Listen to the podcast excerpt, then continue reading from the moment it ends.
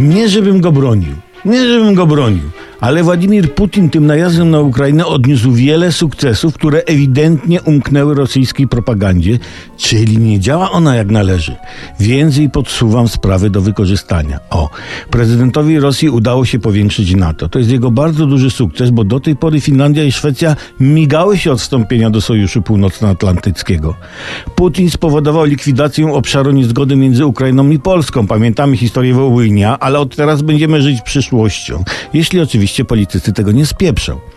Jeśli chodzi o samą Ukrainę, to pan Putin pomógł Ukraińcom zjednoczyć naród i zbudować współczesną własną mitologię.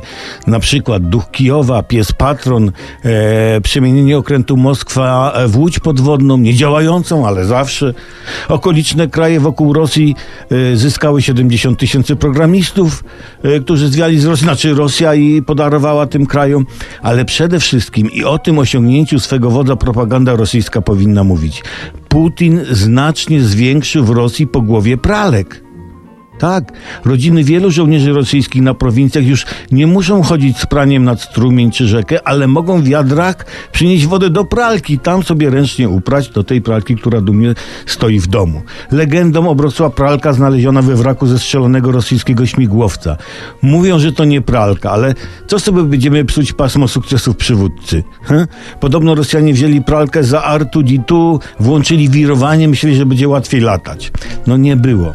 O artu tu di tu propaganda rosyjska nie musi mówić, ale o tych innych wymienionych wcześniej rzeczach, no to jak najbardziej, ludzie.